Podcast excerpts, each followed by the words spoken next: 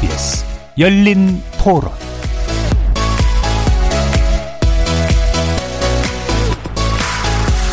안녕하십니까. KBS 열린 토론 정준희입니다.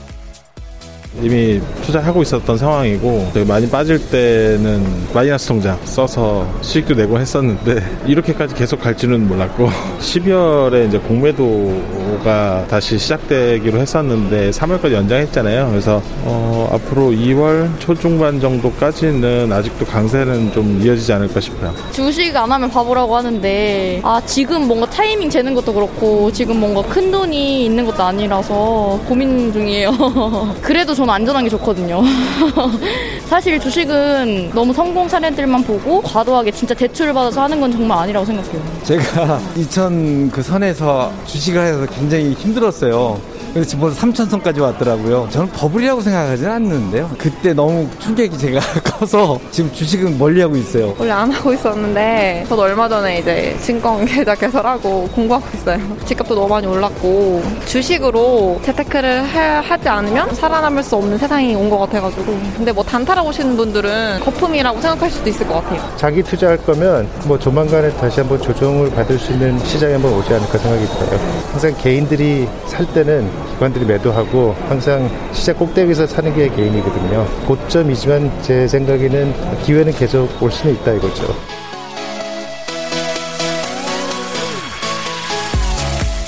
거리에서 만나본 시민들의 목소리 어떻게 들으셨습니까? 오늘 토론 주제는 코스피 3천 시대 거품 논란 어떻게 봐야 할까입니다. 지난 1월 7일 코스피, 코스피가 종가 기준으로 마침내 3천 포인트를 넘어섰습니다. 새해에도 상승장이 이어질 거란 전망이 우세하긴 했지만 코스피 지수 3천에 이렇게 금방 달할 거라고 예상한 전문가는 많지 않았습니다. 지난해 우리 증시의 버팀목이었던 개인 투자자들의 힘일 텐데요. 미미한 노동소득을 상쇄할 자산소득에 대한 기대 흐름이 매우 거셉니다. 뭐 예상할 수 있다시피 주가에 거품이 끼었다는 진단도 당연히 나오고 있죠. 코스피 체질이 개선되는 과도기 국면이라는 점을 감안해서 대폭 조정까지는 오지 않을 거라고 하지만 거품이란 건 그것이 꺼지고 난 다음에 확인되는 거라 10% 이상 조정 가능성이 유의하라는 경고도 있습니다. 오늘 KBS 열린 토론에서는 세 분의 증시 전문가들과 함께 코스피 3천 시대의 의미 짚어보면서 거품 논란 그리고 향후 증시의 주요 변수에 대해 자세히 살펴보는 시간 갖도록 하겠습니다. KBS 열린 토론은 여러분이 주인공입니다. 문자로 참여하실 분은 9730으로 의견 남겨주십시오. 단문은 50원, 장문은 100원에 정보 이용료가 붙습니다. KBS 모바일 콩, 트위터 계정 KBS 오픈, 그리고 유튜브를 통해서도 무료로 참여하실 수 있습니다. 시민 논객 여러분의 뜨거운 참여 기다리겠습니다. KBS 열린 토론 지금부터 출발합니다. 살아 있습니다. 토론이 살아 있습니다. 살아있는 토론, KBS 열린 토론. 토론은 라디오가 진짜입니다. 진짜 토론, KBS 열린 토론.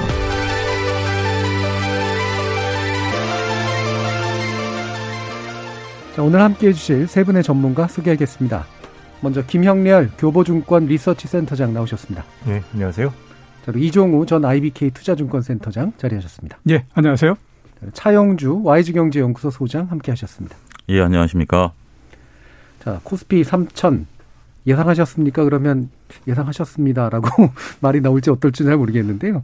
뭐 그거보다는 어, 그 예상과 함께 이게 어떤 의미냐 에 대해서 말씀을 한 번씩 들어보면 좋을 것 같아요.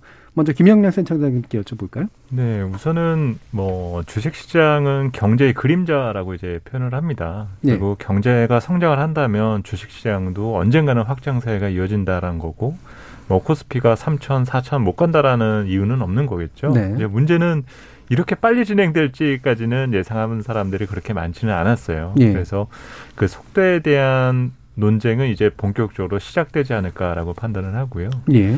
그리고 문제는 또 이 삼천선을 열게 된 주역들이 있습니다. 어, 지난 코스피가 뭐 32년 만에 그 뭐 이 삼천선에 도달했다라는 얘기가 나오기도 했었고, 그러니까 천 포인트, 이천 포인트 예. 시대를 이은 어, 이은 이후에 이 변화의 과정에서 과거 천 포인트나 이천 포인트 시대의 주인공들은 우리 경제의 성장률을 높 낮게 가져왔었던 IT와 그리고 이제 예. 수출 기업들이 대부분이었죠. 음. 그리고 아, 글로벌 경제가 좋을 때 대부분 그런 그 천 단위의 앞자리의 숫자가 바뀌는 변화 등이 항상 있어 왔었었는데 이번 3천 포인트를 열게 된 주인공들을 보면 물론 IT가 여전히 있기는 합니다만 예. 시가총액 상위 종목에는 헬스케어라든지 음. 그리고 플랫폼 기업들이 위치를 하고 있습니다. 결국 우리 경제를 앞으로 이끌어가야 할 산업 지형에 대한 변화가 나타난 부분이 예. 이번 삼천 시대를 있게끔 만들게 된 변화였다라고 저는 의미를 두고 있고요. 예. 우리 상장 기업들의 돈을 버는 방식이 분명히 달라졌다라는 거죠. 예. 예. 예전처럼 글로벌 경기가 좋아서 수출 많이 하고 많이 물건을 팔아야만 음. 이익이 증가하는 것이 아니라 이제는 좀 더 생산적이고 어, 효율적이고 그 생산성이 높은 환경 그래서 비용을 낮출 수 있는 변화를 보여주게 된다라면 그것도 이익을 늘릴 수가 있다. 예. 그런 변화의 어떤 상황 등이 반영된 것이 현재 삼천선이 갖게 되는 주요한 의미가 되지 않은가라고 예. 보여집니다. 일단 이제 속도 자체에 대해서는 좀 음, 우려할 수도 있고 좀 그렇습니다. 이렇게 예상하기 어려운 부분도 있었지만 적어도 이제 저 이 꼭지를 만들어낸데 이제 우리 내부의 어떤 경제나 산업의 체질 또는 방향성 이 부분이 약간 좀 반영된 측면들이 네, 어, 그렇죠. 있다라고 판단을 하신 거네요. 이종훈 전 세트장님 어떻습니까? 예, 그 예상을 했냐라고 예. 그 여쭤보시면 예상을 못했다라고 예. 말씀을 드릴 수밖에 없다라는 음. 생각이 듭니다. 물론 이제 뭐 시간이 오래 지나면 당연히 어, 경제가 발전하기 때문에 그 3천 포인트를 넘고 하겠지만 굉장히 빠른 시간 내에 됐다라고 보이고요. 예. 특히 작년 같은 경우를 우리가 생각해 보면 코로나 19로 해서 주가가 굉장히 많이 하락을 했었잖아요. 예. 그 당시까지만 하더라도 어 이제 전 세계의 자산 시장에 버블이 터졌다 이런 그 형태였기 때문에 굉장히 시간이 오래 걸릴 거다라고 생각을 네. 했었는데 그거보다도 훨씬 더 빨랐고요. 특히 또 미국의 대선이 있던 그날서부터 주가가 굉장히 많이 상승을 했거든요. 음. 미국 대선이 있던 날 우리나라 종합주가 지수가 얼마냐면 2,300대 초반이었습니다. 예. 그러니까 지금 두 달이 채 안 되는 사이에 거의 1000포인트 가까이를 그 끌어올리면서 어, 그 넘어간 상태이기 때문에 뭐 이렇게 빠른 형태로서 진행이 될 거다라고는 누구도 생각을 하지 못했다라고 보는 게 맞겠죠. 예. 자, 3,000포인트를 넘었는데 왜 이제 1,000, 2,000 이런 것들을 마디 숫자라고 얘기하지 음. 않습니까? 이 마디 숫자가 단순히 한 개의 숫자일 수도 있지만 또 많은 것들을 반영을 하는 거거든요. 그러니까 우리나라의 산업 구조의 변화 이 부분들을 굉장히 많이 반영을 하는데 1000포인트 같은 경우가 이제 우리나라가 중화학공업이 그 전체 경제의 핵심이 될 때 올라갈 수 있는 최대 지수 이렇게 볼 수 있거든요. 그다음에 2000포인트 같은 경우는 이제 똑같은 산업을 가지고 가지만 IMF와 그다음에 또 구조 조정을 통해서 기업들의 그 어, 이익 구조가 굉장히 개선이 되면서 나온 형태였었고요. 예. 이번 같은 경우는 이제 보다도 우리나라의 그 산업이 경량화되는 형태로 해서 진행되면서 3천을 넘었다라고 볼 수 있기 때문에 그런 면에서 조금 점수를 줄 수 있다라고 볼 수 있는데 하나 이제 그 부담이 되는 부분들은 과거에도 보면 이제 마디 숫자를 넘고 난 다음에 결과가 그렇게 좋은 형태는 아니었습니다. 네네. 천도 넘고 나서 3년 6개월 동안에 걸쳐서 굉장히 주가가 떨어지는 음. 그 국면이 왔었고 2천도 마찬가지로 한 3년 동안 굉장히 안 좋았고요. 근데 이게 왜 그런 일이 벌어졌을까라고 보면 천을 넘거나 2천을 넘거나 모두 다 똑같이 유동성이 맨 마지막에 역할을 하면서 넘었는데 예, 예. 이번 3천을 넘은 경우도 보면 앞에서 제가 2개월 전에 주가가 2,300, 2,200대 초반이었던 300대 초반이었다라고 말씀드렸잖아요. 예. 그러니까 어, 돈의 힘이 아니고는 2개월 사이에 주가가 1000포인트씩 올라가고 이거는 쉽지가 않은 거거든요. 실물이 아닌. 그러니까 이번 같은 경우에도 역시 마찬가지로 유동성이 굉장한 역할을 했다라고 볼 수밖에 없기 때문에 네. 이게 이제 지금은 계속 올라가지만 그 다음 국면에서 과연 어떤 모양이 나올까 하는 부분들에 대해서 아마 앞으로 계속해서 논쟁이 있지 않을까라는 음. 생각이 좀 듭니다. 그러니까 3천 마디를 넘기는 특히 그, 그 마지막 힘이라고 하는 것이 결국은 그렇죠. 엄청 늘어난 유동성 예, 예, 예. 거기에 이제 나온 거기 때문에 예. 그게 이제 일정한 조정을 거칠 수밖에 없는 측면이 있다. 예. 예. 그럼 차영주 소장님 어떻게 생각하세요? 저는 조금 견해를 달리하는데요. 네. 일단 3,000포인트가 지금 이제 우리가 목도하고 있는 사실이고 저 역시 3,000포인트가 이렇게 빠르게 어, 올라올 거라고는 전혀 상상하지 못했었던 사람 중에 한 사람입니다. 예. 아, 근데 지금 3,000포인트, 지금 이종호 센터장님 말씀하셨지만, 유동성에 의해서 올라온 힘이 굉장히 크고요. 예. 그리고 3,000포인트가 지금 많은 그 전문가분들께서 예측을 못했었던 이유 중에 하나가, 결국 주가라는 게 기업의 실적을 바탕으로 하는 거 아니겠습니까? 예. 기업의 실적이 늘어나는 건 사실이지만 과연 실적 대비해서 3,000포인트를 넘어설 수 있겠느냐라는 관점에 있어서는 쉽게 동의들을 안 하셨다라는 거죠. 그러니까 지금 주가의 3,000포인트의 주역은 저는 두 가지다라고 말씀을 드릴 수 있는 게 하나는 유동성의 힘에 의해서 주가가 올라온 것이고 그 유동성을 이끌어냈던 것들은 주, 우리나라 경제에 대한 희망이었다라는 거죠. 네. 이 희망이라는 것은 이제 우리가 확인을 해야 되는 그런 문제가 분명히 우리에게 숙제로 남아 있는 상황이다. 제가 예를 한 가지 좀 들어드리는 게 2015년과 2016년도에 보면 제약바이오가 그때 당시에는 엄청나게 꿈과 희망을 먹고 주식시장을 이끌었었던 상황입니다. 근데 그 뒤에 제약바이오가 약 4년여, 5년여가 흐를 때까지 올바른 성적표를 보여주고 있지 않거든요. 근데 지금도 우리가 어, 코로나19라는 팬데믹을 맞이하면서 언택트라는 시대를 맞이했고 모든 산업이 다 바뀔 것이다라고 바라보고는 있습니다만 당장 우리가 원하는 만큼 이러한 기업들의 이익들이 개선이 될 것인가라는 문제를 봤을 때는 저는 3천 포인트를 마냥 어 긍정적으로 바라보기보다는 예. 다소 불안 섞인 어 시각으로 바라보고 있는 한 사람 중에 예. 한, 한 사람이다 이렇게 말씀을 드리고 예. 싶습니다. 전에가 많이 다르신 것 같지는 않은데요. 예.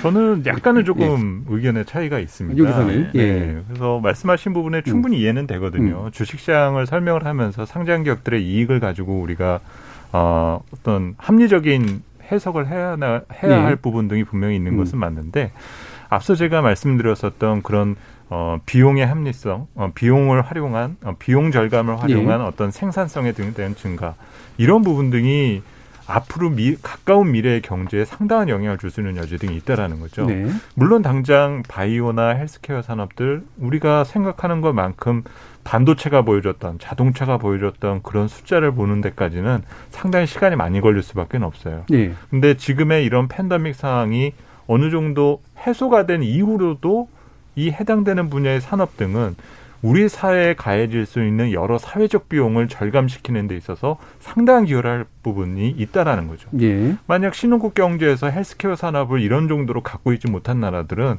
앞으로도 선진 제약사들에게 엄청난 비용을 지불해 가면서 국부가 유출될 수밖에 없을 겁니다. 예. 우리 다음 세대를 위해서 이런 산업들을 갖고 있고 육성 발전시킨다라는 음. 어떤 그림을 그려줄 수 있게 된다라는 것이 현재 주식시장에 투영된다라는 것은 제가 볼 때는 별로 이상한 부, 그림은 아니지 않나 예. 개인적으로 생각. 그러니까 충분히 좀 그러니까 새로운 국면으로 밀어붙일 힘이 그런 쪽에서 나오고 있다라고. 보시는 것 같은데 그 러면 이게 비용을 줄인다, 그러니까 효율성을 높인다라고 하는 부분은 이해가 가는데 네.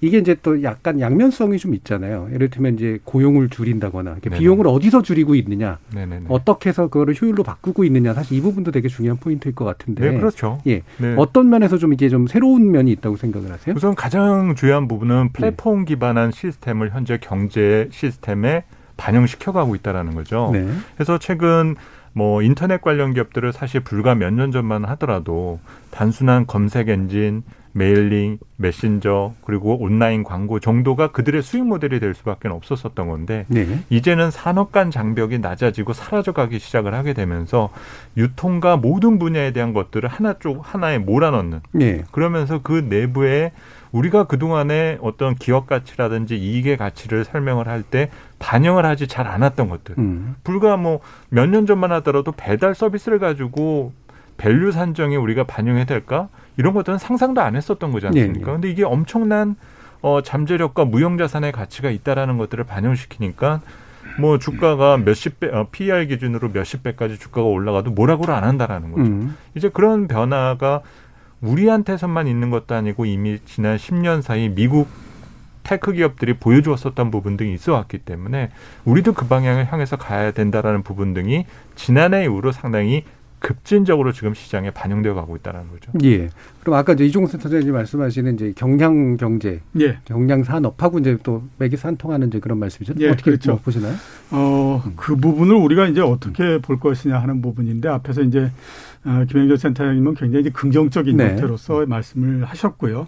저는 오히려 이제 상당히 또 이제 어, 반대쪽에서 보게 되면 이런 그 산업이나 이게 과거에 우리가 이제 중화공업을 주축으로 했을 때보다도 부정적인 영향도 또 상당히 갖고 예. 있다. 이렇게 이제 볼 수 있습니다. 그러니까 예를 들어서 한번 보면 이제 아마존 같은 경우를 우리가 보면요. 어, 이게 뭐 플랫폼이 돼서 어, 그 미국의 아마존이 굉장히 막 돈을 많이 벌고 뭐 이런 얘기를 하지만 그 영향은 우리까지도 온다. 이렇게 이제 봐야 되는 예. 거거든요. 그러니까 우리가 해외 직구를 아마존을 통해서 한다라고 했을 때 그거는 아마존 내 매출을 일으키는 거고 그 기업 그만큼이 우리나라에서 매출이 일어날 수 있었던 부분들이 빠지는 형태가 되기 때문에 이게 세계적인 경쟁력을 갖고 있지 않는 그 지금 플랫폼 기업이나 이런 데는 오히려 상당히 좀 그 안 좋아질 가능성이 있죠. 예. 예, 가장 대표적인 예로서 우리 한번 보게 되면 구글이 세계에서 가장 그 그 큰 엔진 예. 검색 엔진 을 내그 기업이지 않습니까? 그 영향이 우리나라에도 이미 나타나고 있는 것이 과거 같은 경우에는 우리나라의 인터넷 포털의 검색 엔진 내 그 시장 비율을 보면 네이버하고 다음이 7대 3으로서 예. 나눠가는 형태가 됐거든요.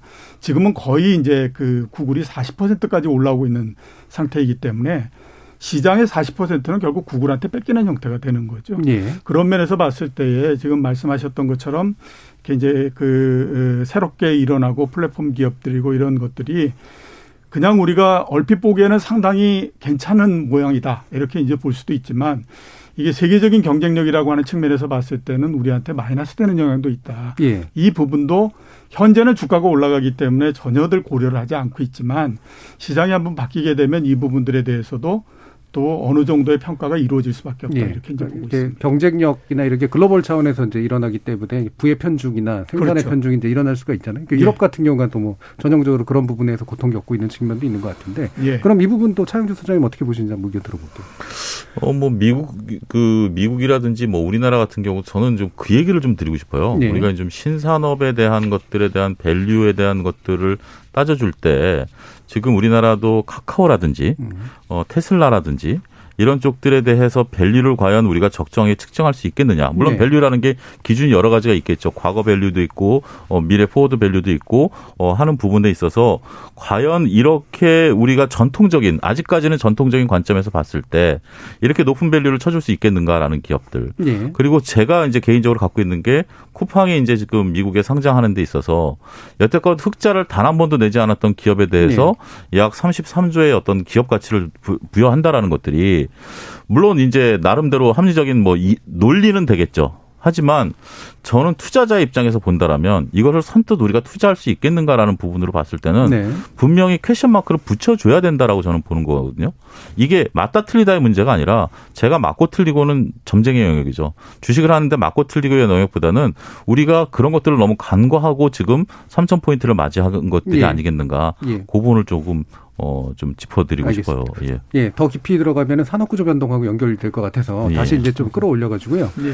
어, 그러면 이제 버블이냐 아니냐의 문제에 대한 판단. 굉장히 좀 이것도 뭐 아까 예상하셨습니까? 만큼이나 음. 사실 되게 난감하게 만드는 그런 질문인데, 네. 예. 예, 뭐 책임을 여쭙진 않을 테니까 과감하게 얘기를 해주셔도 됩니다. 이 부분은 차영주 소장님께 한번 먼저 들어. 책임을 안 져준다고 하셔도 댓글로 책임이 나올 것 같은데요. 글쎄요, 뭐 버블이냐 아니냐라고 봤을 때는 글쎄요, 뭐 마지막에 지금 저는 이렇게 보고 싶어요. 최근에 1월 들어서 개인 투자자분들이 어마무시하게 매수가 좀 들어오고 네, 있는 상황이죠. 뭐 예를 들어 4조 5천억이라는 자금을 하루에 쏟아부은 경우가 있고 그 전에는 1조만 쏟아부어도 어마무시하다라는 표현을 썼는데 이제는 뭐 1조는 뭐 주식을 사는 정도도 아니다라고 예. 얘기를 하고 있는데 근데 우리가 1조를 주식을 샀을 때의 주가 지수 포인트 제가 정확히 기억하지 못합니다만 지수가 쑥쑥쑥 올라왔어요. 음. 이종 센터님 말씀하신 것처럼 불과 한 두 달 사이에 100, 1000포인트가 올라왔기 때문에 네. 지수가 쑥쑥쑥 올라왔어요. 음. 근데 지금 4조 5천억을 쏟아부었는데 지수가 제자리라는 거죠. 예.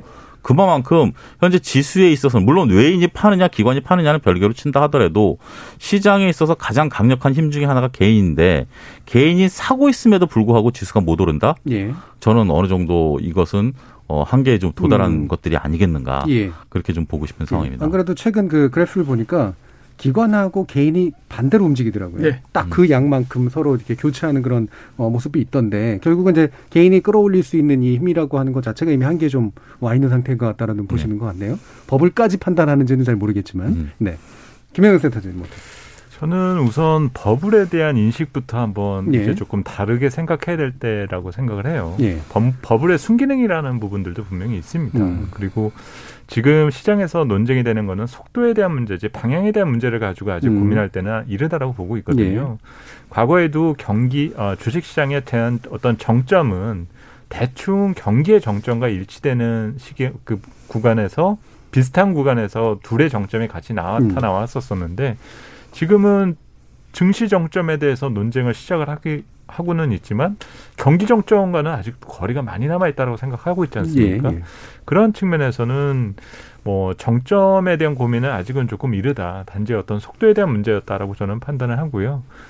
뭐 저희 뭐 어떤 음식을 2021년도에 주식이라는 음식이 맛있을 것 같다. 이미 많은 전문가들이 얘기를 했었어요. 예.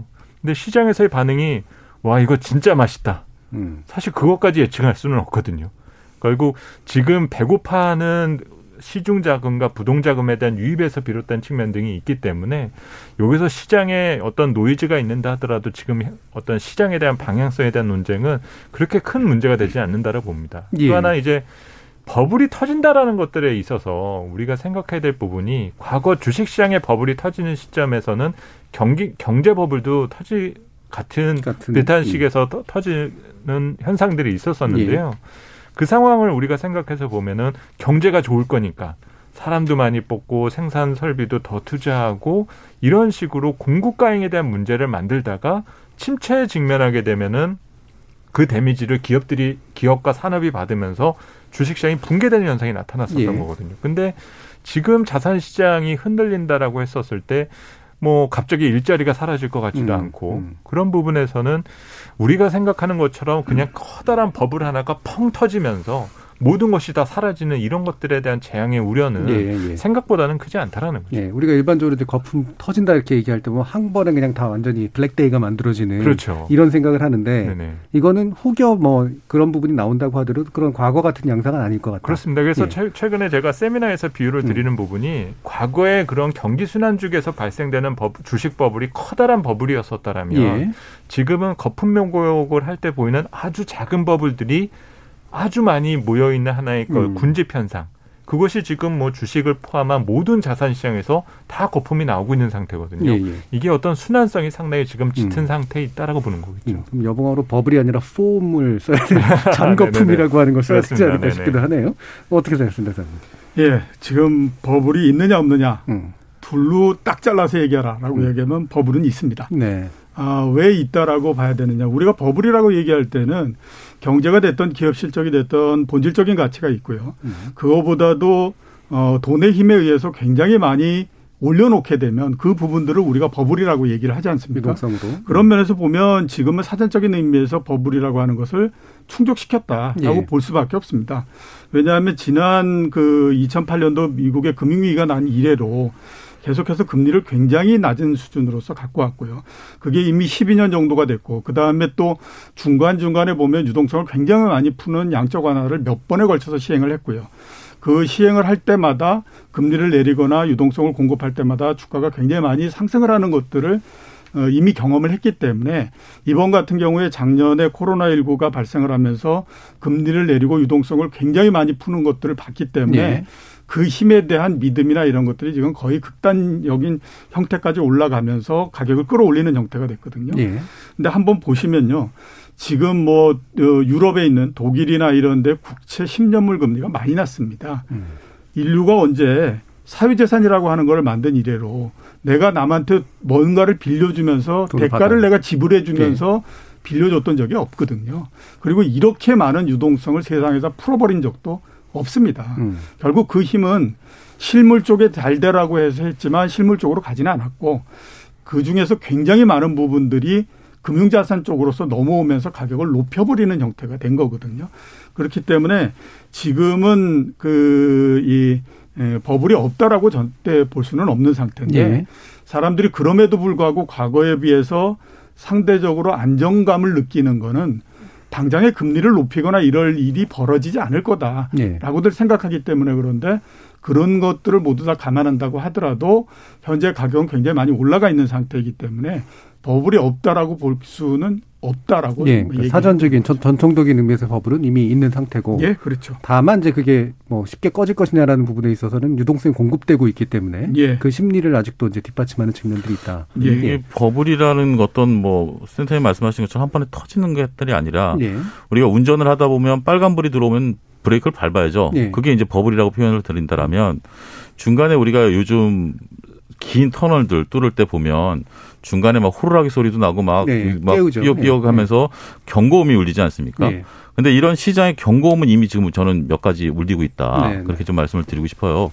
그 몇 가지 중에 하나가 가장 큰 것들이 최근에 기업 공개가 늘어나고 있다. 음. 기업 공개가 늘어나고 있다라는 것은 우리나라의 이제 특징 중에 하나가 기업을 공개할 때 기업의 본질 가치를 따지는 게 아니라 상대 가치를 따지거든요. 예. 그러니까 A라는 기업이 얼마만큼 본질 가치를 갖고 있느냐가 아니라 A라는 기업의 업종에 속한 다른 B, C들이 얼마만큼 value를 받고 있느냐. 그럼 동일한 value를 주거든요. 음. 그러면 기업 입장에서 보면 동일 기업들의 주가가 올라갔을 때 높은 PER을 받을 때 기업을 공개하고 싶겠죠. 예. 그 공- 기업을 공개하게 되면 예를 들어서 1조, 2조 단위의 지금 그 대어급의 기업 공개가 되면 그만큼 자금이 또 잠기게 되는 거거든요. 음. 그렇게 해서 유동성을 흡수해야 되는데 그게 항상 법을 마지막에 나타났었던 현상 중에 하나다.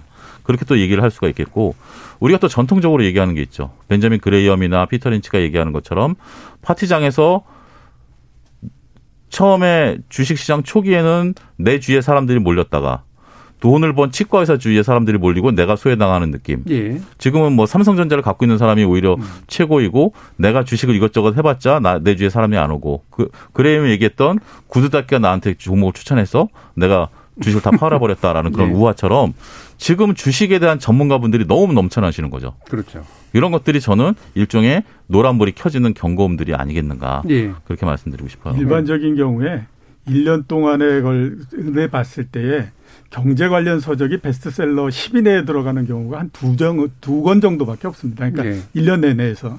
근데 지금 같은 경우에 보면 베스트셀러 12에서 다섯 건 정도가 주식 관련한 책으로 예. 이루어져 있습니다. 그러니까 한 얼마나 뜨거운 관심을 모으고 있는지 예, 예. 알 수가 있죠. 아, 그 베스트셀러에 들어간 책은 아직은 없으신가요? 아, 제가 쓴거요? 예, 예. 이게 결국에 이제 그 어, 증시로 돈을 버는 사람보다 이제 증시 예측해 주는 걸로 돈을 벌거나 그 책으로 돈을 버시는 분들이 또 많아질 수도 있다라고 또 이해할 수도 있겠을 텐데 그러면 이 부분도 한번 짚어주시죠. 이제 보통 관련된 지수 얘기하잖아요. 그러니까 이를테면 GDP 대비로 이제 이 총 그 주가가 얼마나 형성돼 있는가라고 하는 그런 거랑 이건 이미 넘었다라고 알고 네, 있고요. 그렇죠. 근데 보통 이 심리 지수라고 이제 보는 공포 지수나 빅스라고 부르는 이제 그런 어, 유동 어, 변동성 지수 이런 것들은 아직은 그 정도는 아닌데 그래도 변동성이 높아지는 것 같다 정도 한 두 가지 정도 지수는 보통 이해가 되는데 이런 게 지금 반영이 되고 있다고 생각하세요? 이 지수의 형태로 해서 충분히 그렇죠. 사실은 뭐 Buffett indicator라고 하는 명목 GDP 대비 예. 시가총액 추이는 뭐 지금 이제 뛰어넘는 그런 수준까지 갔고 역사적으로 아, 우리 주식시장이 그 GDP 근처에 접근을 했었을 때는 예. 역사적으로 고점을 항상 기록을 했었었거든요. 음. 그러니까 현재 위치도 과거의 선례로만 놓고 본다면 아, 고점에 근접했다라는 해석을 할 수도 있습니다. 예. 근데 문제는 현재 시장의 환경이 우리 증시의 체질 자체가 아까도 삼천선에 대한 의미도 말씀을 드렸지만은 과거에는 우리나라 주식을 어필하기 위해서는 디스카운트, 코리아 디스카운트 이 표현을 계속적으로 써왔었던 거거든요. 예. 근데 왜 우리나라 주식은 싸 보여야만 살 수 있는가? 그동안의 시장에서의 변화 등을 보게 되면 오히려 프리미엄 시장이 더 많이 오르고 오히려 디스카운트 시장은 시장에서 외면받는 이런 양극화가 심화되는 현상에서 우리가 그동안에 괴로움을 느껴왔었었는데 예. 이제 지금 시장이 프리미엄에 대한 프리미엄에 대한 부여를 받고 있고 음. 지금 싸 보이는 것은 아닌데 더 비싸질 수 있어. 음. 라는 마인드가 지금 강해지고 있는 거거든요. 예. 이제 그런 의미에서 지금 어 어떤 지표 측면에 있어서 너무 이제 그 GDP를 뛰어넘었다라고 해서 2011년도라든지 2007년 때처럼 붕괴가 있을 거야. 라고 단적으로 지금 규정 짓기에는 아직은 좀 이르다라고 판단하고 있고요. 예. 변동성 지표는 사실은 약간 트레이딩의 영역이다라고 판단을 합니다. 예. 뭐 시장에서 여러 이벤트나 여러 내용들을 가지고 아 조정의 징후들이 나타나고는 있다. 뭐 단기 조정은 언제든지 나올 수가 있죠. 전혀 이상치도 않은 네. 부분입니다. 근데 그 상황이 추세적일 것이냐 그렇지 않은 것이냐에 대해서는 명확하게 구분을 해야 될 필요가 있는데 그 추세적인 의미를 변동성 지표를 가지고 나서 설명하게 되는 것은 조금은 음. 어, 이른감이 여전히 있다라는 거죠. 예. 그 변동성 지수가 들여다보니까 재밌더라고요. 결국은 남들이 어떻게 생각하고 있는가를 들여다보는 네, 네, 네. 그런 일종의 좀 창인 것 같던데. 그렇습니다. 예. 차영주 소장님은 어떻게 해석하고 그러니까요. 이제 음. 우리가 이제 여기서 잠깐 설명을 드리면 심리 지표하고 예. 어, 어떤 확정 지표, 그러니까 숫자로 나오는 지표는 그렇죠. 좀 차이가 있다라는 네. 거를 시청, 청취자분들이 아셔야 되는 게 심리 지표 자체를 가지고 어, 마치 이게 숫자가 되니까 그렇죠. 정확한 거다라고 이제 네. 오해하시는 분들도 있는데 그런 부분들은 좀 생각해 보시고 우리가 이제 GDP로 이제 뭐 말씀하신 상단을 얘기하는 부분들에 대해서는 저는 그렇게 어 김영열 센터님처럼 이게 상단에 대한 것들은 열려 있다 하나씩 네. 열려 있다라고 좀 생각을 하고 있는데 우리가 이제 어떤 지표를 어떻게 사용하느냐가 적절하다라고 보는데 저는 하단에 대한 지표에 대한 검증성은 PBR이 갖고 있다라고 네. 보거든요. 네. 우리가 역사적으로 IMF 때도 그렇고 서브프라임 사태 때도 PBR 0.8배가 깨진 적은 없습니다. 음. 그리고 이번에도 그 팬데믹 상황이 왔어도 예. 0.8배를 깨고 내려가지는 않았어요. 그러니까 음. 그레이엄이 PBR을 만들었다라는 것은 기업이 부실하니까 이 정도 자산 가치는 보유하고 있어야 되지 않겠는가라는 예. 의미이기 때문에 음. 그거는 하단을 지지하는 것에 의미가 있습니다만 GDP를 비교한다라든지 PR을 가지고 이 정도 올라왔으니 PR이 뭐 우리가 그 뭐 40배가 과연 고평가냐 음. 어할 때 뭐 PEG도 사용을 합니다만 뭐 이런 식으로라도 뭐 하는데 우리가 성장률을 어떤 연도 성장률을 넣느냐에 또 달라질 수 있는 거 아니겠습니까? 네. 따라서 상단은 우리는 항상 열어둘 필요는 있다. 음. 어, 이런 어떤 숫자를 가지고 상단을 막기에는 너무 숫자에 대한 신뢰성이 네. 어, 투자자 입장에서 보면 이게 주식을 그 피터 린치 책에 보면 아트라고 표현을 해놨거든요. 네. 그 피터 린치 책 88년도 판을 보면 기술이라고 번역을 했어요. 네.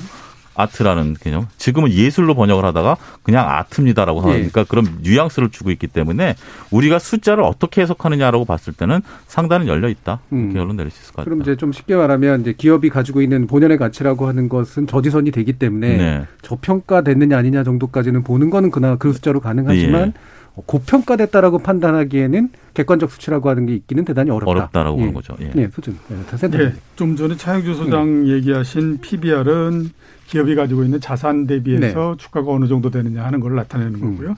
저는 이제 우리나라 같은 우리나라에서 전통적으로 가장 많이 주가를 평가할 때 쓰는 지표가 이익 대비해서 주가가 지금 얼만큼 돼 있느냐라는 예. 거를 나타내는 이제 PR을 굉장히 많이 사용을 예. 하죠. 최근에 이제 상정하는 기간에 따라서 차이가 조금씩 나기는 하지만 그래도 14배 정도를 넘어간 거는 사실이다라고 얘기를 합니다. 그러니까 네네. 우리나라 시가총액이 우리나라 기업들이 총 얻을 수 있는 이익의 14배 정도 음. 이렇게 된다라고 그렇죠. 얘기를 하거든요. 이게 제가 경험한 걸로는 이렇게 높은 수치가 나왔던 적이 거의 없습니다. 음. 과거에 이제 1000포인트를 넘어갈 때에 그때 우리나라의 PR이 14.3배 정도였기 때문에 그리고는 어, 넘어간 적이 없고요. 이게 낮을 때는 한 8배 정도까지도 계속해서 떨어졌거든요. 예. 근데 그게 갑자기 이렇게 이제 상당히 상승을 했다라고 하는 거는 물론 이제 보는 관점에 따라서 아, 이제 우리나라 기업에 대한 판단이 달라졌다. 이렇게 이제 볼 수도 있지만 판단이라고 하는 것이 하루 이틀 사이에 바뀌는 건 아니지 않습니까? 예. 특히 우리나라의 근간을 이루고 있는 뭐 포스코도 그렇고 현대차도 그렇고 삼성전자도 이렇고 그렇고 이런 기업들이 어느 날 갑자기 그 판단이 바뀐다라고 하는 굉장히 그 생각해요 어렵죠. 네. 그런 면에서 봤을 때는 결국 주가가 상당히 많이 상승을 했다. 네. 그래서 과거에 지그 우리나라의 상장 기업들이 일반적으로 가지고 있었던 그 수치보다도 음. 대단히 높은 상태가 됐는데 과거 우리가 보면은 이런 수치 자체가 일정 시점이 지나면 어 평균적인 수준으로서 회귀하더라라고 네. 하는 거를 감안하면 지금은 좀 부담을 가져야 되는 상태다라고 음. 볼 수밖에 없다라고 그 PER 말씀 중에 14배까지 이제 증가했다. 이게 뭐 아까 얘기하신 테슬라라든가 뭐 쿠팡이라든가 이제 뭐 이런 데들의 주가가 엄청나게 높다라고 하는 게 이제 이그 14배까지 끌어올리는 데에 기여한 그런 부분들이라고 생각할 수도 있잖아요. 그런 부분도 예. 있습니다만 지금 이제 우리가 제로금리 시대에 살고 있잖아요. 네네. 그러니까 투자 자 산에 대한 기대 수익률을 우리가 생각하지 않을 수 없는데 우리가 주식 시장에서 일반적으로 기대 수익률은 PR의 역수로 우리가 계산을 보통 하게 예. 됩니다. 예. 그래서 지금 이제 어 말씀하셨던 것처럼 14배 정도의 음. 그이 PR이 나오는 수준이면 역사적으로는 상당히 높은 편인데 네. 그러면 현재 우리 주식 시장의 기대 수익률이 얼마입니까? 이제 물어보게 되면 이론적으로는 한 7% 정도는 됩니다. 음. 라고 표현을 할 수 있다라는 거죠. 그렇다 보니까 지금 뭐 미국의 기술주들이 뭐 50배, 60배 이런 기업들도 50배를 역산해서 이제 기대 수익률을 뽑게 되면 2% 정도가 나오게 되는 거잖아요. 네. 근데 문제는 지금 우리가 제로금리 시대에 살고 있다라는 거죠. 음. 그러다 보니까 그게 50배까지 올라 있는데도 투자가 유망한 것처럼 느껴지게 되는 겁니다. 그러니까 2%라도 어디냐가 그렇죠. 반영이 되는 거죠. 그렇습니다. 예, 예. 그런 상황에서 지금 우리나라 음. 주식시장의 기대 수익률이 7%다? 이거 듣게 되신다라면 음. 더 관심을 갖게 되실 수 있는 여지 등이 있다라는 거죠. 네네. 그리고 이런 상황을 만들어주고 있는 것이 어, 지금의 금리가 아주 낮은 그 상황이 그렇게 만들어주고 있고 요즘에 이제 뉴스에서 자꾸 장기 금리가 올라간다라고 얘기가 나오잖아요. 예. 이게 그거에 있어서 상당히 거슬리게 만드는 변수라는 거죠. 음. 그래서 자꾸 요즘 뉴스에서 금리가 올라가니까는 주식시장 좀 주의할 필요가 있겠어라고 얘기하는 것들은 그동안에 싸 보이지 않던 채권도 이제는 좀 싸, 사볼 만한 예. 이런 투자 매력을 이제 보여주게 되다 보니까 그런 변화가 주식시장에 어떤 밸런스를 무너뜨릴 수 있다. 예. 이런 것들의 경고 메시지가 지금 음. 등장하고 있다라는 거죠. 이제 진폭을 크게 결정하는 요소들이 이제 바로 그런 그렇습니다. 그러니까 기대 수익률을 비교해 보면서 나타나는 상대 우위, 그러니까 그렇죠. 이런 부분에 대한 평가가 굉장히 높게 반영이 된다는 말씀이시잖아요. 그렇죠. 음. 그러면 이 부분은 어떻게 생각하세요? 그러니까 유동성이 결국 커지고 그러면서 이제 지금 전통적인 방법과는 좀 다르게 그냥 이거는 자산에 버블이 꼈다라고도 표현할 수도 있지만 인플레이션이 이제 쭉 반영이 돼가지고 이 부분의 값이 그냥 한꺼번에 올라간 거다. 이렇게 이제 얘기하시는 분들도 있잖아요. 예. 그럼 결국에는 이제 물론 예, 상대적으로 그걸로 인해 손해 보는 분들이 계시고 이제 유지하는 분들이 계시는 거겠지만 이런 식의 판단에서 어떻게 보시나요? 어, 그러니까 뭐 어, 미래에 생길 수 있는 인플레이션 부분까지 음. 한꺼번에 다 지금 반영을 음. 해가지고 지금 이제 이제 주가가 이렇게 올라가는 거다. 예. 그게 이제 어떻게 보면 가격의 상승한 부분들을 설명하기 위해서 음. 예, 갖다가 이제 만들어서 이렇게 이걸 예. 하는 거죠. 물론 그 주가라고 하는 것이 미래의 성장성이나 이 부분들을 그뭐 어, 이렇게 스테디하게 계속해서 반영해 가는 것이 아니라 어떤 일정 시점에서 갑자기 이제 반영을 하고 이러는 부분들이 있는 거는 사실이지만 그렇다고 하더라도 지금을 그 미래의 성장성 이 부분까지를 모두 다 반영한다라고 보기에는 어 너무 일단 아무튼 음. 한두 달 동안에 걸쳐서 주가의 변동이라고 하는 것이 너무 컸고요. 그렇기 때문에 그거를 어, 가치의 변, 그, 이, 이, 가치를 반영하는 과정이다라고 보, 보다는, 음. 어, 돈에 의해서 상당히 만들어진 부분이다. 음. 저는 이렇게 보는 게 맞지 않나라는 음. 생각이 그러니까 돈이 빠지면 당연히 이제 네, 떨어질 그렇죠. 수밖에 없는. 혹시 뭐 다른 의견 있으신 분 있으신가요? 음. 돈이라는 게 한계를 가질 수밖에 없죠. 네. 아무리 지금 현재 유동성을 풀어놓은 상태인데 이게 참 재밌는 얘기를 한 가지 드리면 저는 주식 시장을 막대 잡기에 종종 비유를 합니다. 네. 막대 잡기 게임 혹시 아시나요? 막대 잡 막대는 알고 잡기는 아는데 두 개는 모르겠어요. 제가 이제 하나를 예. 잡으면 앵커께서 위에 아, 잡고 예, 예. 이런 식으로 가다가 예. 맨 마지막에 잡는 사람이 이렇게 톡 때리는 음. 이런 거니까 결국 내가 오늘 주식을 만 원에 산다라는 것은 누군가 이 주식을 만 천 원에 사줄 것이다라는 믿음이 있기 때문에 사는 거 아니겠습니까? 네네. 그런 것들은 이제 유동성이 된다라는 거죠. 근데 유동성이라는 것 중에 하나가 지금 주식 시장에 있어서 저희가 지금 전혀 얘기하지 않았던 비투에 관련된 부분들도 상당히 민감한 부분들이다라고 말씀을 드릴 수가 있는데 예. 예. 그러니까 비수로서 예. 주식시장 예.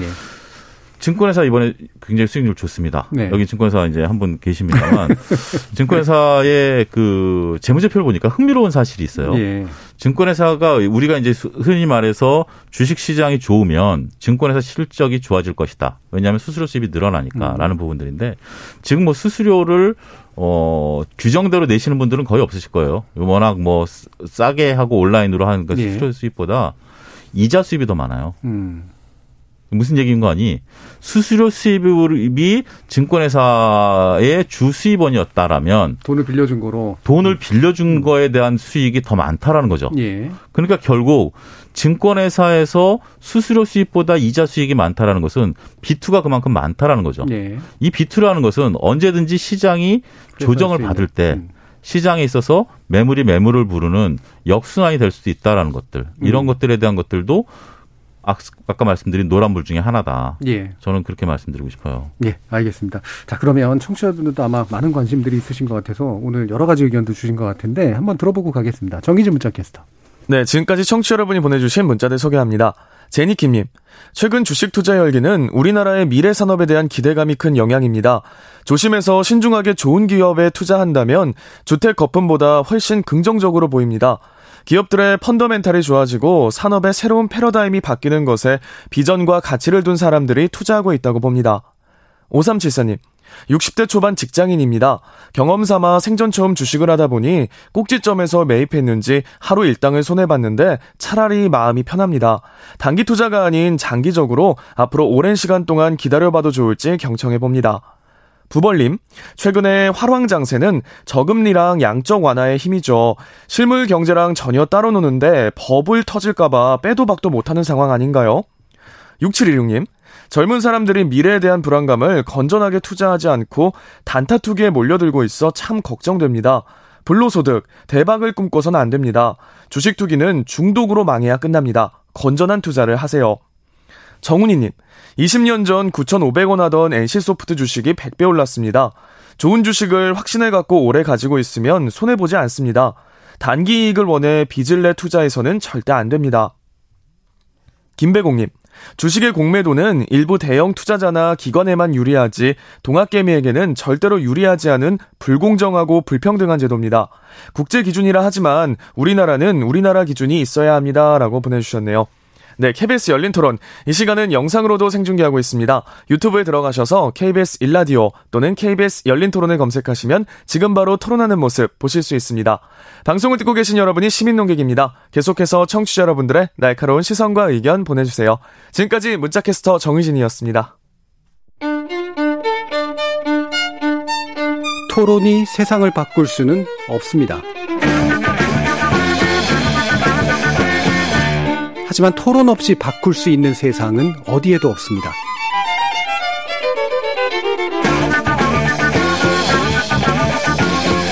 세상의 선한 변화를 갈망하는 당신. 정답이 아니라 질문의 힘을 믿는 당신. 우리 KBS 열린 토론에서 만납시다.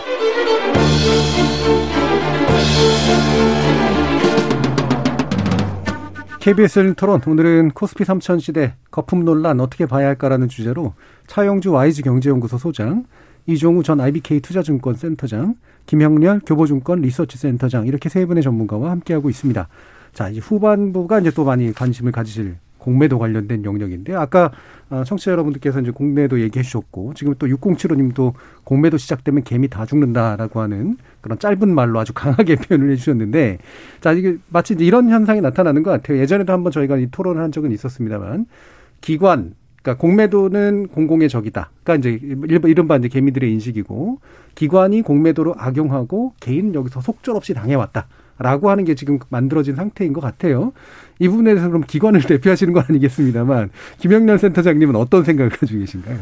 우선 이 문제가 불거졌었던 부분이 예. 어, 어떤 무차익 공매도에 대한 무차익 문제였었잖아요. 예. 예. 말 그대로 이 불공정 거래와 관련된 문제였었고 제도에 허점이 있었었다라면 네. 당연히 보완하고 거기에서 어, 제재를 받거나 어떤 규제가 필요한 기관이 있게 된다라면 당연히 필요한 부분이라고 보고 있습니다. 예. 대신 이 공매도라는 어떤 순수한 제도에 대한 의미를 가지고 너무 이제 투자자들이 더 지금 혼란스러워하는 상황에 어을 조금 누군가 방치하고 있다라는 느낌을 지울 수가 없거든요. 예, 누군가. 우선, 어.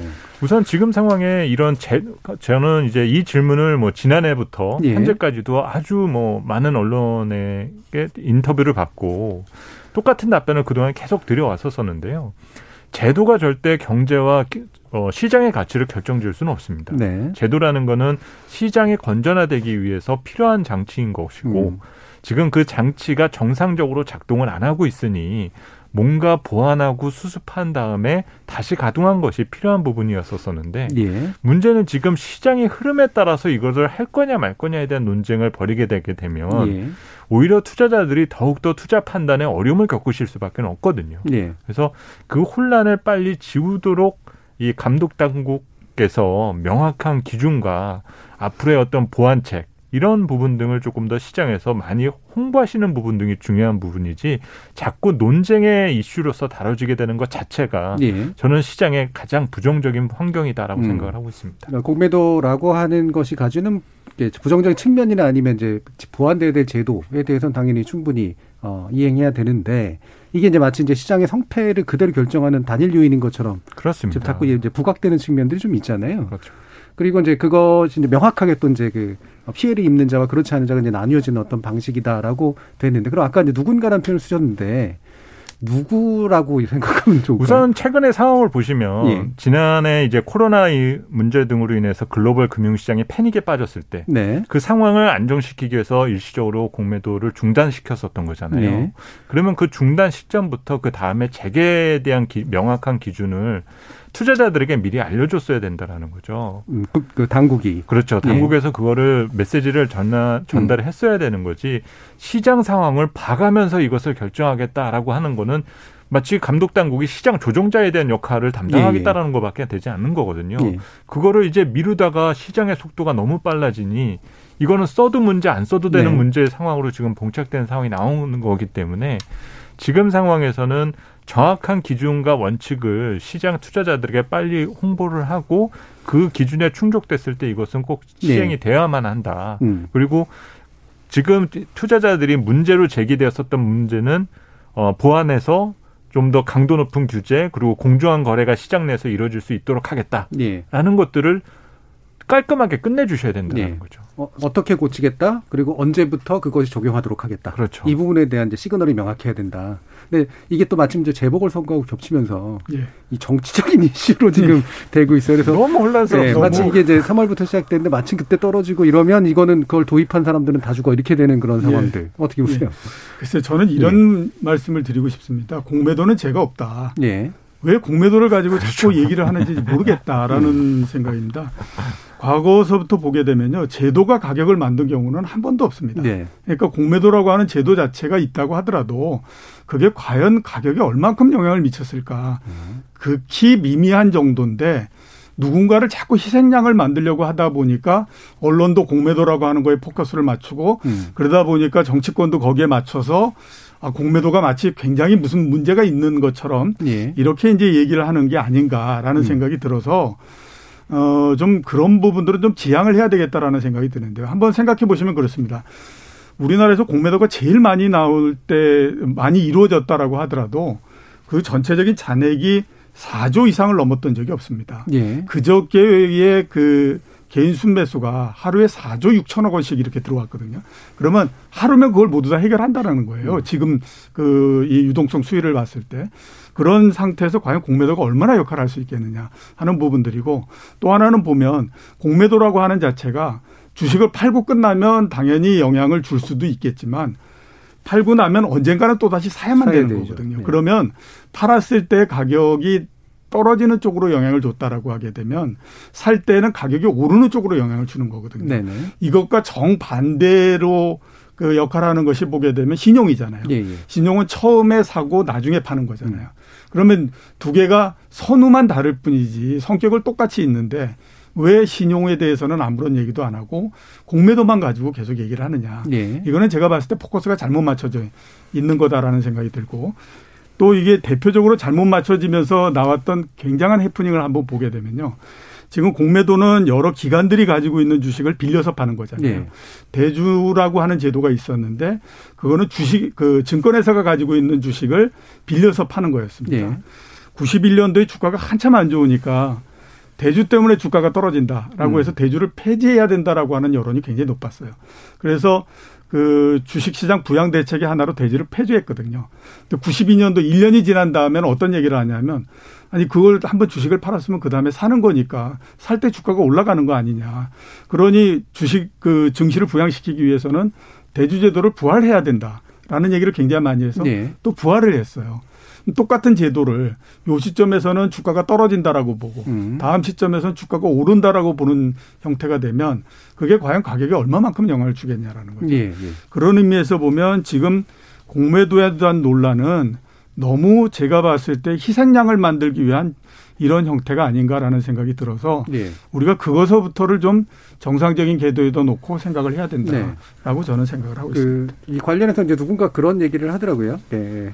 그 공매도 자체를 없애는 것은 불가능하고 예. 공매도는 불가피한 제도인데 대신 이것을 악용하고자 하는 자들을 막아낼 방법이 없어서 문제다. 예. 뭐 이런 식의 표현을 쓰던데. 예, 근데 그거는 이렇게 봐야 될것 같아요. 지금 저도 두 분의 의견에 절대 동의합니다. 네. 그러니까 우리가 구분해야 될 것은 불공정 공매도. 그러니까 예. 결국 기관과 외국인과 개인이 같은 운동장에서 뛰지 못하고 있다라는 것은 분명히 이번 차제에 고쳐야 되는 부분이지만 음. 공매도 자체를 우리가 거부한다라는 것은 투자자 여러분이 스스로 나의 투자 기회를 버린다라는 거 저는 표현을 드리고 싶어요. 예. 무슨 얘기인 거 아니? 경제라는 게 항상 올라가나요? 사이클을 그리죠. 예. 사이클을 그리게 되면 지금 2020년을 제외하고 주식시장도 사이클을 그렸습니다.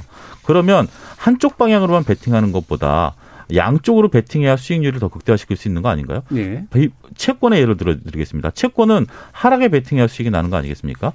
그리고 채권도 상승에 또 베팅할 수도 있는 거고요. 예. 그렇게 되는 부분들이고 우리가 어, 뭐, 미국을 필두로 해서 많은 투자의 대가들, 국내에 다 번역되어 있는 책들을 보면 그들의 일부는 공매도로 돈을 버신 분들도 많아요. 예. 그러니까 결국 우리가 기회라는 게 항상 올라가는 쪽에만 베팅할 것들이 아니라 하락에도 베팅할 수 있다라면 나의 수익의 창출 기회도 될 수 있는 거 아니겠습니까? 예. 그러면 선물도 하락에 베팅하고 옵션도 하락에 베팅하는데 왜 주식만 안 되냐라고 보는 관점도 저는 우리가 생각해 봐야 되는 예. 거 아닌가. 그러니까 공매도에 참가자를 제한하는 방식이라든가 공매도를 활용할 때 이제 불공정하게 작동하는 방식들은 그렇죠. 고쳐야 되지만 그것도 두- 분명한 투자의 기회이기 때문에 그렇습니다. 따라서 오히려 개미들은 이 공매도에 대한 투자 기회를 어떻게 쓸 것인가에 문제에 더 집중해야 그리고 된다. 공매도가 활성화되면 예. 기업 입장에서 긴장을 안 할 수가 없어요. 예. 왜냐하면 기업에서 허점을 보이는 순간 공매도 세력들이 들어가겠죠. 불같이 달려들 수밖에 없거든요. 네. 그런 것들을 관찰하게 된다면 우리가 어, 버핏이 얘기하는 것처럼 CEO의 능력 이런 걸 평가할 때도 공매도 세력이 활성화되어 있다라고 하면 CEO가 긴장할 수밖에 없죠. 네.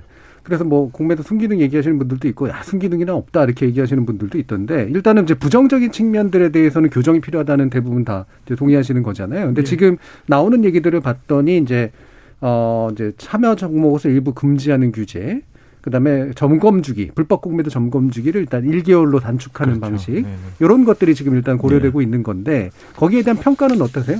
차 소장님? 어, 나름대로 이제 정부가 좀 일을 하고 있다 예. 그런 느낌들을 좀 지울 수가 없습니다. 예. 조금 어폐가 있는 말이지만 일부 정부 정책 당국자들 분께서 국회에서 나는 주식을 안 해봤다라고 얘기- 당당하게 얘기를 하셨던 거가 저는 투자자 입장에서 굉장히 놀라운 일이었는데 예. 안 해신 안 해보신 분이 어떻게 정책을 만드는지 저는 조금 어 고기를 먹어봐야 이 고기가 좋은지 안 좋은지 푸주간에서 파는 거 아니겠습니까? 네. 어, 그런 좀 예를 들어드릴 수가 있겠는데 어찌 됐던 어.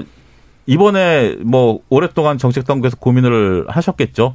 따라서 어 김영일 센터장님 말씀하신 것처럼 외국인들이 그동안 무차입을 했던 것들. 그 다음에 이게 이런 차이도 있어요. 이 차입을 하는데 차입을 해와서 때려야 되는데 때리고 차입해오는 경우도 있거든요. 예, 그렇죠. 요 시점에 따른 이익도 상당히 큰인데 그런 것들 다 근거로 남긴다고 하고 5년 동안 근거로 남기고 감사를 한다고 하니 이번에 한번 믿고 기다려 봐야죠. 네. 또 이제 그 부당이익 환수 제도라든가 과징금을 네. 확 높이는 것 이런 것들까지도 지금 이제 처벌 그렇죠. 강화 쪽까지 1.5 배까지 논의되잖아요. 그. 정도면 어느 정도 이렇게 그 부작용을 좀 완화할 만한 수준은 된다고 보시나요? 네, 부작용 자체는 좀 완화할 수 있, 다라고 봐야 되는데 예. 근본적으로 불만을 해소하기에는 상당히 좀 미흡하다라고 봐야 되죠. 그러니까 불만이 가장 큰 이유는 뭐냐면 어, 개인 투자자가 공매도를 하기가 굉장히 어렵거든요. 네네. 그런데 이제 기관이나 외국인 같은 경우는 하기 때문에 나는 할 수가 없지만 남이 하기 때문에 나는 상대적으로 피해를 본다라고 생각하기 때문에 그런데 개인 투자자가 그 공매도를 가장 못하는 가장 큰 이유는 주식을 빌려줘야 되는 쪽에서 개인 투자자가 나중에 결제를 해줄 것인가 하는 데에 대해서 확신이 없기 때문에 그렇거든요. 예. 결국 그러면 그 부분은 앞으로도 이거는 어떤 제도를 도입한다라고 하더라도 해결하기가 굉장히 어렵다라고 봐야 되죠. 음. 어, 그런 면에서 봤을 때에 아마 어, 제도를 어느 정도 개선한 것이 상당히 선진화시키는 형태가 된다고 하더라도 근본적인 불만이나 이 부분들은 해소는 안 되는 형태가 될 거다라는 그렇죠. 뭔가 이렇게 자꾸 책임을 누군가한테 이제 찾으려고 하는 그렇죠. 심리가 공매도로 향하는 한. 예, 예. 네, 말씀 주시죠. 뭐 저도 상당히 뭐 우선 공매도에 대한 순기능과 그리고 이제 근본적인 목적에 대해서 그 이제 막 주식 투자에 대한 관심을 갖고 있는 분들이 더 많이 이해하고 공부하셔야 되는 부분이라고 생각을 예. 합니다. 요즘 이제 뉴스를 보다 보면 뭐 공매도에 관련된 얘기들도 많지만 일부에서는 뭐 코스피가 사상 최고까지 가니까 뭐 곧버스를 샀다. 예. 그래서 이런 주가가 내려야지 돈을 버는 예. 상품 등에 대해서 돈이 몰린다라든지 예. 그리고 공매도 등과 같은 이런 제도와 유사 어, 비슷 똑같지는 않지만 뭐 선물 매도나 풋옵션 매수나 사실 음. 그런 장치들은 이미 다 있거든요. 예. 문제는 이런 수단 등이 시장이 망가져야만 돈을 번다라는 목적으로 존재하지는 않는다라는 거예요. 예. 우선 위험을 분산하기 위해서 우리가 만들어 놓은 장치인 것에 불과한 것이지 음. 이 시장 경제와 그, 그, 그 주식시라는 하나의 시장과 경제를 망가뜨리기 위해서 존재하는 제도란 있을 수가 없다라는 겁니다. 네.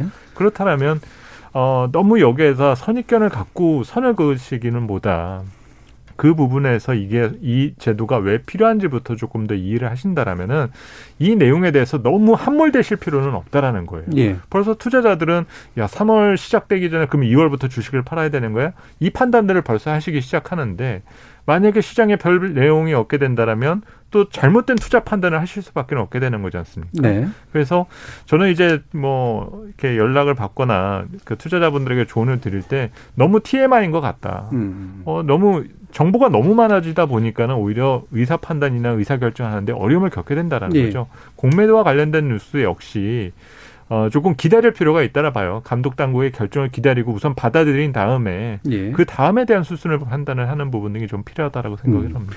그, 그러면 이제 이게 아까 곧버스라는 표현을 하셨지만 이제 결국 하락장에 이제 베팅을 하는 방식도 원칙적으로는 동일한 거잖아요. 그러니까 이런 위험 그렇죠. 분산이라는 네네. 그런 관점에서 보면 네네. 네, 다만 이제 공매도라고 이제 표현하듯이 이거를 이제 무차입하거나 또는 차입하거나 어쨌든 자기가 안 가진 상태에서 하다 보니까 어, 이런 이른바 파생의 크기가 좀 커진다고 봐야 되나? 하여튼 그런 것들을 이용해서 일부러 시장을 끌어내리려고 해서 이익을 얻으려고 하는 사람들이 분명히 있고 그거를 통해서 분명히 이득이 생기고 있어라고 하는 인식들이 이제 있는 것 같아요. 이 맞습니다. 부분은 어떻게 좀 이해를 할까요? 그거를 반대로 보여준 전형적인 예가 앨런 머스크라고 말씀드리고 예. 싶어요.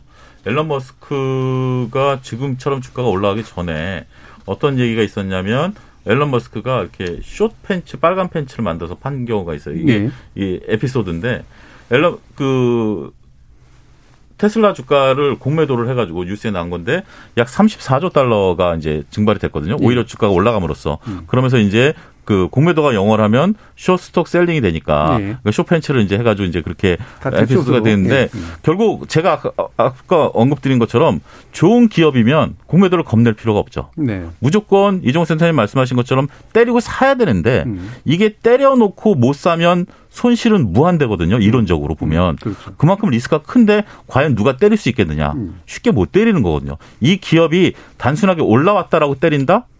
그거는 꿈에 주- 주식을 사는 거지 이론적으로 주식 사는 거 아니잖아요. 예. 근데 이론적으로 본인 현재 주가가 고평가돼 있다. 이게 회사에 문제가 있다.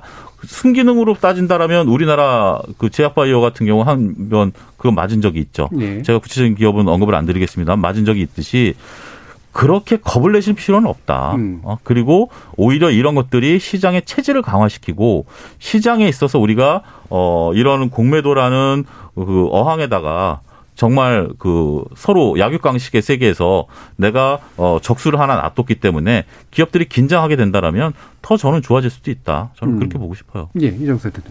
예, 뭐 저도 비슷한 생각을 갖고 있는데요. 음. 어차피 제도가 이게 우리나라만에 있는 것도 아니고 예. 전 세계적으로 공매도라고 하는 제도는 거의 대부분의 나라들이 다 갖고 있잖아요. 그 많은 나라들이 오랜 시간 동안에 걸쳐서 그 제도를 유지한다라고 하는 거는 그 제도가 가지고 있는 순기능이 어, 악기능보다도 그래도 상대적으로 굉장히 크기 때문에 그 제도를 계속해서 유지하고 있는 거거든요. 그런 면에서 봤을 때는 뭐 그 공매도를 3월 달에 재개한다고 하더라도 특별히 문제는 없을 거다라고 생각이 되고요. 예. 오히려 보면 자꾸 공매도 공매도 하면서 이게 이제 뭐 아, 아까 저 그 시저 청취자들. 그 녹음 그 나왔던 것처럼 어 3월 달에 공매도가 되면 그때에서 또 주가가 빠질 거다 이렇게 예. 얘기를 하시는 것 자체가 제가 생각했을 때에는 시장에 대한 제 정확한 판단 이 부분들을 굉장히 좀 흐리는 형태가 된다라는 예. 생각이 듭니다. 그러니까 예. 그이 공매도뿐만 아니라 전체적으로 수급이라고 하는 것이 주식 시장에 미치는 영향은 일시적인 형태에 그치는 것이 일반적이거든요. 예. 그 중에서 공매도는 보다 더 영향력이 적기 때문에 그런 면에서 봤을 때는 너무 지금 공매도에 몰입한다라고 하는 것 자체가 시장을 판단하는 데도 상당히 좀, 어, 나쁜 기능을 갖는다라는 라고 일단 볼 수 있지 않나라는 예. 생각이 듭니다. 그리고 이건 뭐 개인적인 궁금함입니다만 제가 이제 인상적으로 봤던 영화 중에 빅쇼트라고 하는 영화가 예. 있었는데요. 예, 그게 이제 그 서브프라임 모기지 사태를 그렇죠. 사실은 문제가 있다라고 예견을 하고 이와 유사한 행동들을 한 거잖아요. 이제 공매도와 유사한 행동들을. 결국 이제 그들이 물론 돈을 벌긴 했지만 결과적으로 이제 시장이 얼마나 문제가 있었는가를 보여준 일종의 이제 방식으로 사후적으로 작동을 했는데 지금 말씀하신 부분들은 이와 유사한 방식으로 작동한다라고 이해를 하면 될까요? 그렇죠. 우리가 지금 뭐 어쨌든 이 팬데믹 상황을 극복해내기 위해서 어느 정도의 사회적 합의를 이뤄내고 있는 부분들도 있지만 예. 우리가 지금 발견하지 못하는 무증상 경기 침체 요인들이 분명히 있을 겁니다. 네. 이것들은 누군가는 또 찾아내야 되거든요. 단지 검사를 안 했다 뿐인 것이지 분명히 문제 구조적 문제가 내부에서 지금 커져갔을 수도 있는 부분이에요. 그렇기 때문에 앞으로 이제 그 어떤 주식 시장의 다소 좀 과열 논쟁에서 제동이 걸리게 되는 부분 등은 그 문제를 이제 짚기 시작을 하면서 예. 시장에서 이제 어느 정도의 그 속도에 대한 조정 차원의 변화 등을 경험할 수 있는 여지 등이 있다라고 봅니다. 음. 그럼 당국은 어떤 식으로 좀 이런 공매대 관련된 메시지를 내보내는 게 이게 사실 공중에 대해서 메시지를 내보내는 것도 굉장히 중요하잖아요. 제도적인 보완을 당연히 하면서 어떤 방식으로 가는 게 좋을 것 같아요? 일단은 뭐 공정한 운동 그러니까 개인 투자자분들의 지금 불만이 가장 큰 거 아니겠습니까? 지금 네. 원성이 자자한 거고 오히려 기관이라든지 외국인들은 침묵을 지키고 있는 게 그렇죠. 그동안 암묵적인 자기네들이 유리한 게임을 해왔다라는 것을 보여 준다라고 저는 예, 예. 말씀드리고 싶거든요. 이득을 얻은 바가 있으니까. 이든 바가 없기 때문에 어 그리고 이게 그 2001년서부터 2000, 아, 2010년서부터 2019년까지 약 100개의, 어, 공매도 건이 적발이 됐는데 예. 제재를 받은 건 50건밖에 안 되거든요. 그렇더라고요. 그, 예. 그것도 경미한 제재를 받은 예. 정도밖에 안 되기 때문에 이렇게 지금 정부에서는 어, 불법 공매도를 바로 잡겠다라는 음. 부분들 그리고 가장 중요한 핵심은 이종호 센터님 말씀하신 것처럼 누구든지 쉽게 빌릴 수 있어야 되는 부분들인데 예, 예. 이런 부분에 대해서는 정부가 쉽게 풀어주려고 하는 부분들은 아닌 것 같으니 예. 어찌됐던 어, 기관과 외국인들이 지네 마음대로 날뛰게 하는 것들 정도는 잡아주겠다. 음. 어, 그러고, 어, 뭐, 우리, 뭐, 공매도를 하려면, 뭐, 이런 방식도 나올 수도 있겠죠. 지금 우리가 파생을 할, 파생 상품을 취급하려고 하면, 그, 교육을 들어야 돼요. 예. 증권에서 교육을 의무적으로 듣고 음. 그거에 대한 어, 시험도 봐야 되는 것들도 있는데 이런 공매도도 뭐 그런 것들에 대한 것들을 제도 보완할 수 있겠죠. 예. 어, 그런 것들도 점차 개선해 나가겠다 이런 음. 것들을 밝히는 것도 나름대로 방식이 된다라고 말씀드릴 수 있겠습니다. 예, 이정우 센터장. 예, 저는 무엇보다도 아무튼 논쟁을 좀 안 했으면 좋겠다라는 네. 생각이 듭니다. 특히 이제 정치권에서 이 부분을 가지고 논쟁을 하거나 음. 또 이제 국회의원 개인 개인들이 여기에 대해서 이런저런 얘기를 하게 되면 어 이게 계속해 가지고 혼란만을 불러일으키지 결코 그렇게 바람직한 형태로서 진행이 되지 않는다라고 저는 예. 생각이 되거든요. 어, 대표, 그 뭐, 다른 예를 이- 이겠지만 주식에 대해서 양도 차익 과세 이거는 몇 년 전서부터 계속해서 얘기해 왔던 거지 않습니까? 예. 근데 계속해서 정치권에서 논쟁을 만들고 그러면서 결국에 그 결과는 뭐였냐면 오래 전서부터 계속 준비해 왔으나 사실상 양도 차익을 과세하지 않는 형태로서 바뀌어버린 형태가 됐지 예, 않습니까? 그거는 제가 생각했을 때 주식 시장의 발전뿐만 아니라 그다음에 과세의 형평성. 공평성 이라고 하는 차원에서 봤을 때 굉장히 후퇴하는 형태가 된 거거든요. 예. 이번 역시 마찬가지입니다. 그러니까 그 공매도라고 하는 거를 가지고 계속해서 논쟁을 벌리고 이거를 가지고 계속해서 개인적으로서 어떤 얘기를 하면서 개인적인 눈길을 끌기 위해서 하다가 보면 제도가 거의 그 산으로 가버리는 형태가 예. 돼버릴 가능성이 높죠. 그리고 만약에 지금 시행하지 뭐 않는다 그런 것 때문에 라고 생각해 보십시오.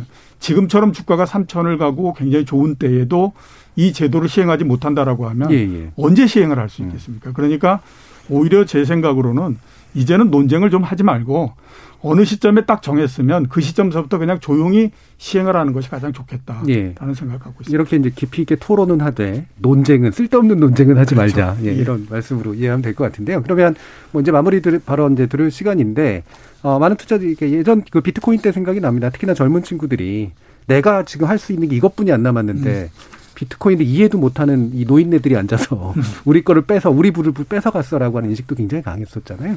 뭐 이런 청취자분들께 이제 부탁하고 싶은 말- 말씀 위주로 해서 한 1분 정도씩 들어보겠습니다. 먼저 김현령 센터장님.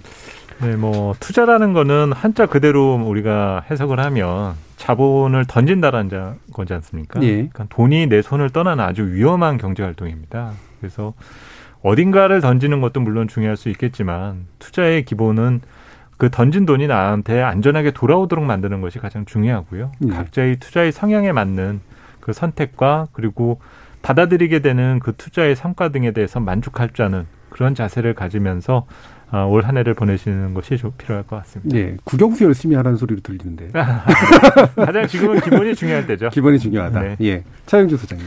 어, 2020년은 어떻게 보면 조금 운칠기삼이었다. 아. 그렇게 좀 보고 싶어요. 운이 예, 예. 좀 많이 작동을 했고 2020년과 같은 경우는 제가 주식 바닥에 꽤 오래 있었지만 보지 못했던 상황이기 때문에 2020년이 2021년에도 될 것이다라고 생각하시는 것은 오산이다. 예. 2021년은 그 어느 때보다 좀 어려운 시장이 될 가능성이 높다. 예. 그렇게 좀 말씀드리고 싶고 주식을 하시는 데 있어서 그동안 쉽게 올라왔다라면 주식이 올라갈 확률은 제가 볼 때는 30%밖에 안 됩니다. 이제는 여력이. 아니요. 확률적으로 보면 확률적으로. 왜냐하면 하락도 30%고 횡보도 30%인데 횡보까지 예. 손해를 보면 음. 여러분들은 30%에 베팅하시는 거예요. 50%에 음. 베팅하시는 게 아니라. 예. 따라서 나머지 70%에 대한 60, 70%에 대한 하락에 대한 대비책도 이제는 세우셔야 될 때가 됐다. 음. 따라서 균형적인 감각을 가지고 2021년을 보내신다라면 수익률을 이제는 지켜나갈 수 있는 그런 한 해가 되지 않을까 말씀드릴 수 있겠습니다. 예, 알겠습니다. 이종훈 센터장님. 예, 저는 이런 말씀을 좀 드리고 싶습니다. 주식을 만만히 보지 마라. 예. 아, 지금은 주가가 오를 때니까 모두가 다 행복합니다. 아무튼 주식을 갖고 있는 사람들은 아주 특정한 몇몇 주식을 제외하고는 모두 다가 행복하잖아요. 근데 과거를 보면 이렇게 주가가 올라갈 때에 돈을 얼마나 버느냐 음. 그 보다도 보다도 중요한 건 뭐냐면 하락할 때에 과연 그 난 이익을 얼마만큼 지킬 줄 아느냐 예, 예. 하는 것들이 보다도 중요하거든요. 하락장에서요. 그러니까 지금은 어떻게 생각하면 이제 주가가 오르면서 처음 투자하는 분들도 많고 그 다음에 또 이제 젊은 사람들은 어, 이번에 막 이렇게 주가, 이, 그, 내가 여기서 돈을 벌지 않으면 네. 난 집도 못 사고 뭐 이런 얘기를 하지 않습니까? 음. 그렇게 그 해서는 어, 절대 이렇게 성공하기가 굉장히 쉽지가 않으니까 네. 주식 좀 만만하게 보지 말고 자기의 life plan에 비춰서 정상적으로 좀 투자를 했으면 좋겠다. 네. 이런 생각이 좀 듭니다. 네. 그리고 정석의 말씀들이 많은데 그럼 마지막으로 짧게만 다시 좀 여쭈면 최근에 그런 얘기 나오더라고요. 나는 10년 동안 주식 공부해가지고 예. 했는데 최근에 와이프가 어, 냉장고 문이 예쁘다는 이유로 투자를 했는데 그게 훨씬 수익률이 높았다. 예. 라면서 굉장히 좌절하는 분들이 계셨어요. 어, 어떤 말씀 드실 수 있어요? 저는 30몇 년 동안 했는데 아직까지도 주식하면은 굉장히 겁이 나고요. 예. 어, 판단하기 굉장히 어렵다라고 저 생각하고 있습니다. 그렇기 예. 때문에 어, 주식이라고 하는 것이 50년을 한 사람이 5개월 한 사람보다 더 강한 건 아니거든요. 예. 그런데 50년을 한 사람은 경험을 갖고 있기 음. 때문에 그거를 위험할 때 잘 관리할 수 있는 그 능력이 보다 더 중요하다라고 봐야 음. 되죠. 그러니까 주식 쉽게 보지 마라라는 얘기는 결국 위험 관리 능력 능력에서 예, 그렇죠. 핵심적으로 판명되는 거다라는 예. 그런 말씀도 이해가 되네요. 어, 위로가 되셨는지 모르겠습니다만 좀 장기적으로 좀 보시고 하셨으면 좋겠습니다. 자, KBS 열린 토론 오늘 논의는 이것으로 모두 마무리하겠습니다. 오늘 토론 함께해 주신 김영렬 교보증권 리서치센터장, 이종우 전 IBK 투자증권 센터장, 차영주 YG경제연구소 소장 세 분 모두 감사합니다. 네, 감사합니다. 예, 고맙습니다.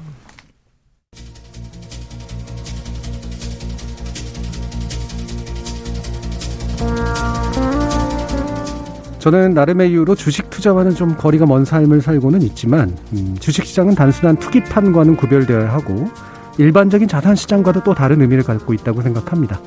건전하고 역동적인 주식 시장은 기업의 생산성을 높여 시장 경제가 잘 돌아가게 만드는 중요한 토대니까요. 그런 만큼 노동소득과 또 주식소득을 막연히 대립시키기보다 노동의 가치를 존중하는 한편 자본이 소수의 돈놀이가 아닌 사회의 것이 되게 해줄 정책도 필요할 겁니다. 그런 구조를 짜고 문화를 성숙시키는 거 과연 누구의 몫일까요? 구조는 당국의 몫이라면 문화는 아마도 각 경제 주체의 몫일 겁니다. 지금까지 KBS 열린 토론 정준이었습니다.